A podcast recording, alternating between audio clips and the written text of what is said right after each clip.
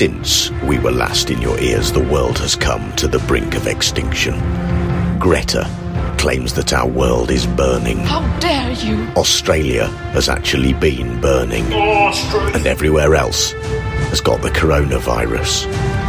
But despite the end of the world, something lives on. It cannot be stopped. It will be the only survivor of the nuclear fire.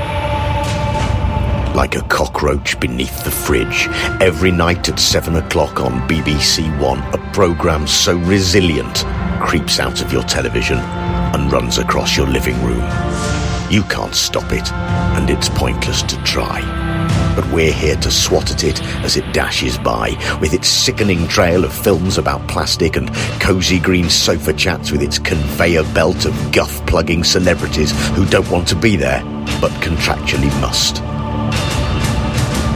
Yes, it's time to be kind, but I think we can all make an exception for this.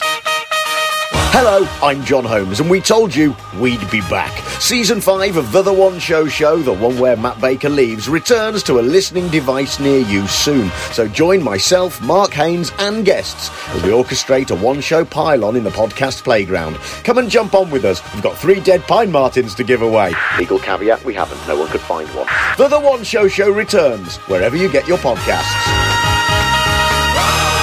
Coming Tuesday, the 10th of March.